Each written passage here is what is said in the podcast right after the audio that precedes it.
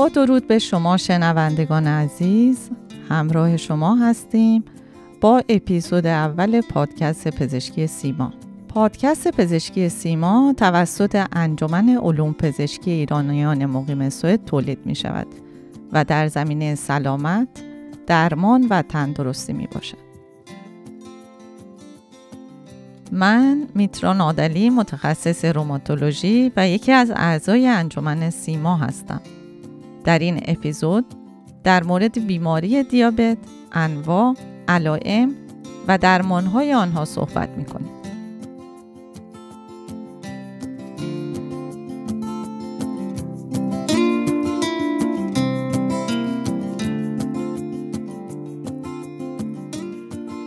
دیابت بیماری است که در آن قند خون فرد بالاست.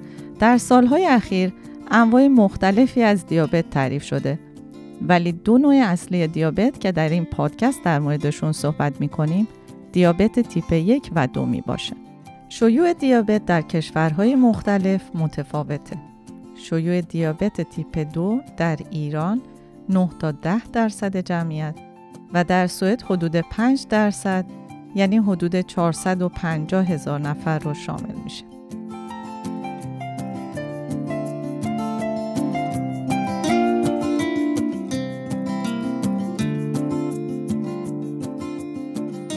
مهمان پادکست امروز خانم دکتر سعیده فارسپور، متخصص پزشکی خانواده هستند. ایشون از سال دو هزار و شش مشغول به کار در کلینیک مستوگه در شهر گوتنبرگ سوئد هستند. خانم دکتر، به پادکست پزشکی سیما خوش آمدید. منم به شنوندگان عزیز سلام عرض می کنم و خوشحالم که در خدمت شما هستم.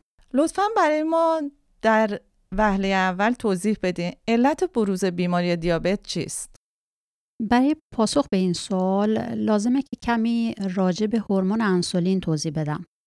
انسولین هورمونیه که از غده پانکراس یا لوزالمعده در بدن ترشح میشه و کار عمده‌اش برداشت قند موجود در مواد غذایی و استفاده از اون در بافت‌های مختلف بدنه. در صورت فقدان انسولین یا کاهش حساسیت بافت‌ها نسبت به انسولین، بافت‌های بدن نمیتونن از قند موجود در مواد غذایی استفاده کنند و در نتیجه قند خون بالا میره. بیماری تیپ یک دیابت در کودکان شایع‌تره. لطفاً کمی در مورد تیپ یک دیابت و علائم اون توضیح بدین. دیابت تیپ یک یا دیابت وابسته به انسولین بیماریه که در نتیجه تخریب سلول‌های تولید کننده انسولین در پانکراس به دلیل اختلال در سیستم ایمنی بدن ایجاد میشه. یعنی سیستم دفاعی بدن به دلیل نامشخصی بر علیه سلول‌های خودی فعال شده و به اونها آسیب میزنه. این نوع دیابت معمولاً در کودکان و جوانان شایع‌تره، ولی در سنین بالاتر هم میتونه بروز کنه. این نوع دیابت معمولاً علائم بارزی داره، مثل کاهش وزن، احساس تشنگی، افزایش حجم و تکرار ادرار، دلدرد، خستگی مفرط و کمبود انرژی. همونطور که گفتم این نوع دیابت، دیابت وابسته به انسولین هم نامیده میشه، چون درمان بیماری همیشه انسولین هست. دیابت تیپ دو شایع‌ترین نوع دیابت هست و در سن بالاتر بروز میکنه. لطفاً در این مورد توضیح بدین. در دیابت تیپ دو یا پانکراس به اندازه کافی انسولین تولید نمیکنه یا حساسیت به انسولین در بافت‌های بدن کاهش یافته. به عبارت دیگه مقاومت نسبت به انسولین وجود داره. در این بیماران تولید و ترشح انسولین به طور تدریجی به مرور زمان کاهش پیدا میکنه. این نوع دیابت در سنین بالاتر معمولاً بعد از چهل سالگی بروز میکنه، ولی در سنین پایینتر هم میتونه دیده بشه. علائم بالینی تیپ دو دیابت چی هست؟ بیماران مبتلا به دیابت تیپ دو در زمان تشخیص لزوماً علائم بالینی خاصی ندارن و بیماریشون میتونه به طور اتفاقی با مشاهده قند خون بالا در آزمایشات روتین تشخیص داده بشه. البته در بعضی از بیماران که از ابتلا بیماری مدت زیادی گذشته بدون اینکه بیماریشون تشخیص داده بشه، علائمی همچون تکرار ادرار و تشنگی عفونت‌های قارچی مکرر در نقاط مختلف بدن و تأخیر در التیام زخم‌ها و کاهش وزن رو میتونیم ببینیم. در بیماران دیابتی به غیر از بالا بودن قند خون، معمولاً بالا بودن چربی خون و فشار خون بالا هم مشاهده میشه. بیماران مبتلا به دیابت ریسک بالایی برای ابتلا به عوارض جدی و مرگ و میر زودرس دارند.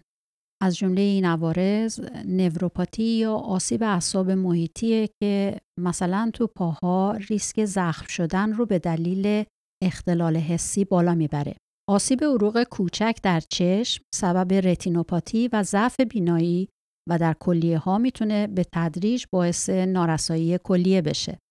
آتروسکلروز یا تصلب شریان در عروق بزرگ منجر به عوارض قلبی عروقی مثل سکته‌های قلبی و مغزی و در اندام‌ها میتونه منجر به قطع عضو بشه.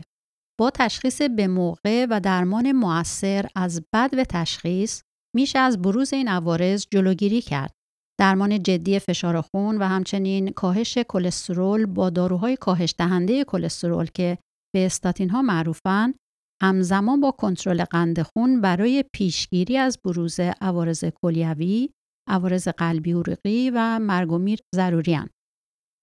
سوال بعدی من اینه که علاوه بر تست قند خون چه تست دیگه‌ای برای تشخیص و پیگیری دیابت وجود داره؟ هموگلوبین ای وان سی یا قند طولانی مدت فاکتوری است که بازگو کننده وضعیت کنترل قند خونه. این فاکتور به طور مرتب برای پیگیری نتیجه درمان در بیماری دیابتی استفاده میشه.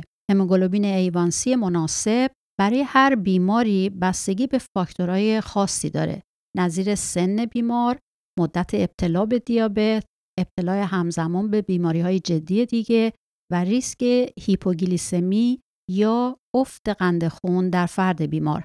از دیگر آزمایش‌های روتین، کنترل چربی خون و کراتینین که نشان دهنده فعالیت کلیه است و همچنین آزمایش ادرار برای بررسی وجود پروتئین در ادراره که میتونه اولین نشانه آسیب کلیه باشه.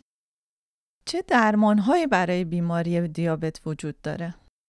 اولین اقدام درمانی یا بیس درمان در بیماران مبتلا به دیابت تیپ دو رعایت رژیم غذایی مناسب و کاهش وزن، ورزش و افزایش فعالیت فیزیکیه. ولی در کنار این اقدامات درمان دارویی هم از بدو تشخیص ضرورت داره. خوشبختانه در سالهای اخیر پیشرفت‌های زیادی در زمینه درمان دارویی دیابت تیپ دو صورت گرفته. داروهای جدید و مؤثری که تولید و وارد بازار شدن تحول عظیمی در این زمینه ایجاد کرده و این امکان رو فراهم آورده که بتونیم رژیم دارویی رو متناسب با نیازها و شرایط خاص هر بیماری انتخاب کنیم. تا چندی پیش داروهای موجود برای درمان دیابت تیپ دو محدود می شدن به متفورمین، سولفونیلورها و انسولین. ولی امروزه علاوه بر اینا داروهای دیگری با مکانیسم اثر متفاوت و اثرات فوق‌العاده خوبی در اختیار داریم. میشه خواهش کنم حالا مختصری در مورد مکانیسم اثر داروهای مختلف، نتایج درمانی و عوارض جانبی اونا صحبت کنی؟ متفورمین هنوز انتخاب اول در درمان دارویی دیابت تیپ دوه. از طریق کاهش تولید گلوکوز یا قند در کبد و افزایش برداشت قند در عضلات، قند خون رو کاهش میده. متفورمین هموگلوبین ای وان سی رو به طور مؤثر پایین میاره، ریسک ابتلا به بیماری‌های قلبی عروقی و مرگ و میر رو هم به طور قابل توجهی کاهش میده. دارویی که تقریباً برای همه بیماران در بدو تشخیص تجویز میشه. شاید این عوارض جانبی اون عوارض گوارشیه که استفاده از اون رو در بعضی بیماران مشکل میکنه. یکی از موارد استثنا وجود نارسایی کلیه در بیماره که استفاده از متفورمین رو امکان پذیر نمیکنه. همچنین در مواردی که در موقع تشخیص قند خون بیمار بسیار بالاست و علائم بارز افزایش خطرناک قند خون وجود داره، برای کنترل سریع قند خون شروع درمان با انسولین ضروریه. ولی متفورمین رو هم همزمان تجویز میشه کرد و معمولاً بعد از مدتی میتوان درمان با انسولین رو کاملاً قطع کرد. در گذشته در صورت عدم کنترل قند خون با متفورمین به تنهایی سولفونیلورها یا انسولین رو به رژیم درمانی اضافه می‌کردن. ولی امروزه ترجیحاً داروهای دیگه متناسب با شرایط خاص هر بیماری به جای اونها استفاده میشه. بله، ولی به چه دلیل سولفونیلورها در درمان دیابت تیپ دو دیگه جایگاهی ندارن؟ سولفونیلورها نظیر گلیبنکلامید و گلیمپرید جایگاه خودشون رو به دلیل عوارض جانبی به خصوص ریسک بالای هیپوگلیسمی و یا به عبارت دیگه افت خطرناک قند خون از دست دادن.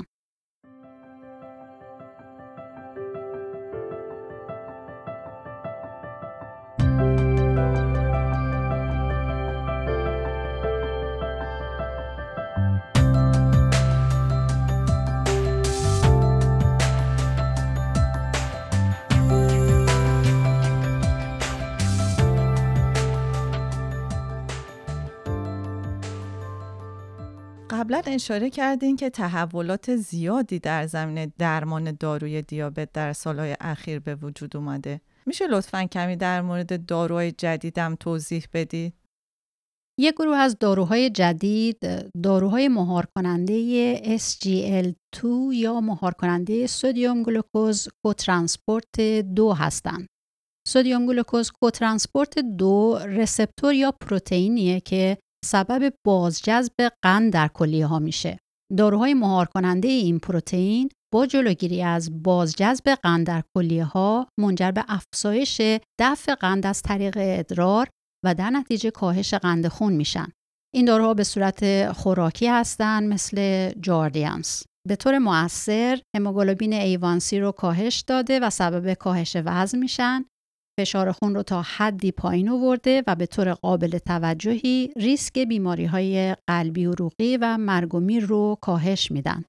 این داروها همچنین اثر محافظتی برای کلیه‌ها دارن. شایع‌ترین عوارض جانبی این داروها چیه؟ این داروها به دلیل افزایش دفع گلوکوز از طریق ادرار، ریسک عفونت قارچی در دستگاه تناسلی و همچنین عفونت‌های ادراری رو میتونن افزایش بدن. علاوه بر این گروه دارویی، چه داروهای دیگه جدیداً به بازار اومده؟ گروه دیگه داروهای مشابه جی ال پی وان یا پروتئین شبیه گلوکاگون هستن. جی ال پی وان هورمونیه که از روده باریک در بدن ترشح میشه. این هورمون باعث افزایش ترشح انسولین و کاهش ترشح گلوکاگون شده و از این طریق قند خون رو کاهش میدن. با کند کردن تخلیه معده سبب سیری زودرس و همچنین از طریق کاهش اشتها منجر به کاهش وزن میشن. این داروها به صورت تزریقی بوده، بعضی از آنها به صورت تزریق روزانه مثل ویکتوزا و بعضی دیگه به صورت یک تزریق در هفته نظیر اوزمپیک تجویز میشن. این داروها هم به طور مؤثر قند خون و هموگلوبین ایوانسی رو کاهش میدن و هم مثل داروهای گروه قبل، یعنی مهارکننده های اس جی ال تی دو، به طور قابل توجهی ریسک بیماری های قلبی و عروقی رو کاهش داده و سبب کاهش مرگ و میر میگردن. شاید این عوارض جانبی این داروها عوارض گوارشی به خصوص حالت تهوع. یک گروه دیگه هم داروهای مهارکننده دی پی پی فور هستن. دی پی پی فور پروتئینیه که سبب تجزیه هورمون جی ال پی وان بدن و در نتیجه کاهش اثرات مفید این هورمون در تنظیم قند خون میشه. این داروها با مهار این آنزیم مانع از تجزیه جی ال پی وان و در نتیجه افزایش غلظت اون در جریان خون میشن و جی ال پی وان هم به نوبه خود با مکانیسم اثری که قبلا توضیح دادم سبب کاهش قند خون میشن. این داروها هم به صورت خوراکی هستند، مثل جانوویا. اثر این داروها در کاهش قند خون و هموگلوبین ایوانسی به اندازه داروهای مشابه جی ال پی وان نیستن و سبب کاهش وزن هم نمیشن. ولی با توجه به اینکه این داروها به صورت خوراکی ان و حتی در نارسایی پیشرفته کلیه هم میشه از اونها استفاده کرد، انتخاب مناسبی بر بس برای بسیاری از بیمارانه.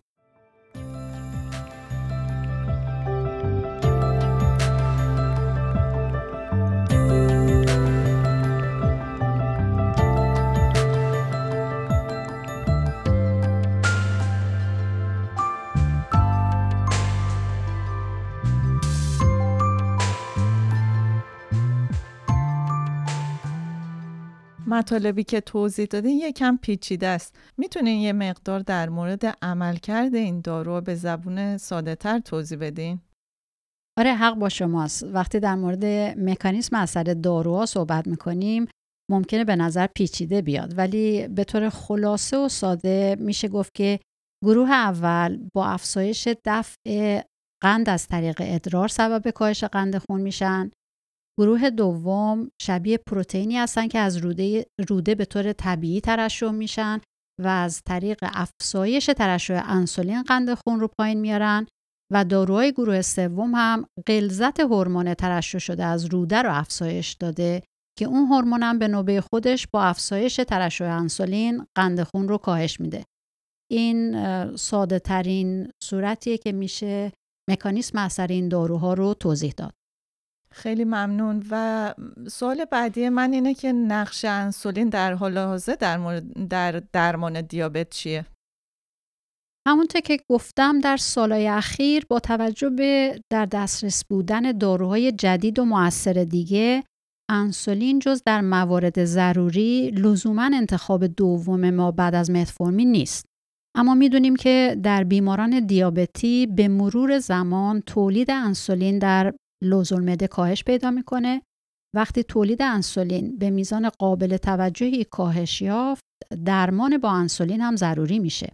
البته در این مرحله معمولاً چندین سال از شروع ابتلا به دیابت گذشته.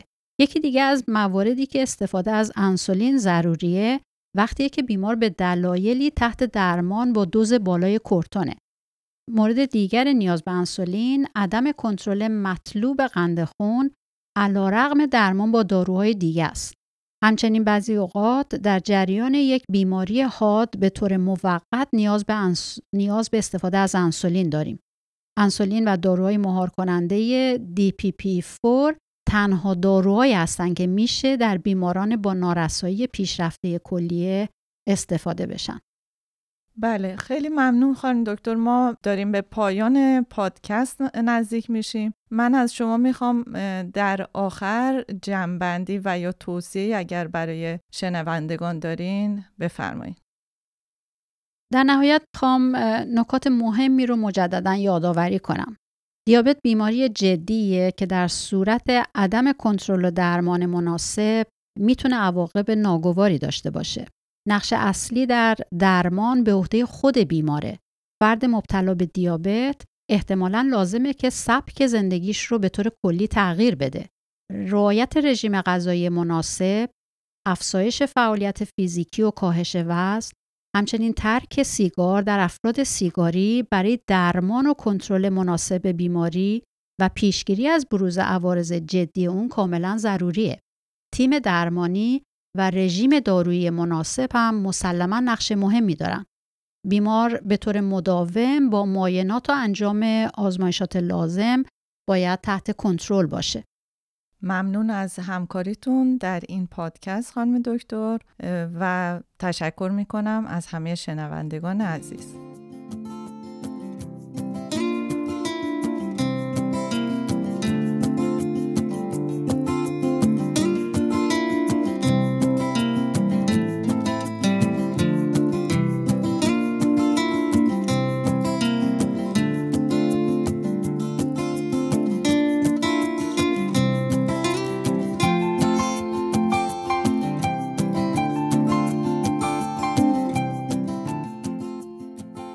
با سلام، این اپیزود نخست پادکست سیما بود که با هم شنیدیم.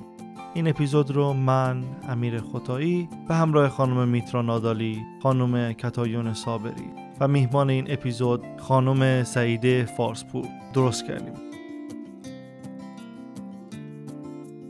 برای آشنایی بیشتر با انجمن سیما می توانید به وبسایت ما به آدرس سیماگروپ دات اورگ مراجعه کنید. سوال، نظر و یا پیشنهادات خود رو میتونید برای ما ایمیل کنید به آدرس اینفو ات سیماگروپ دات اورگ. شب و روز بر همه شما خوش.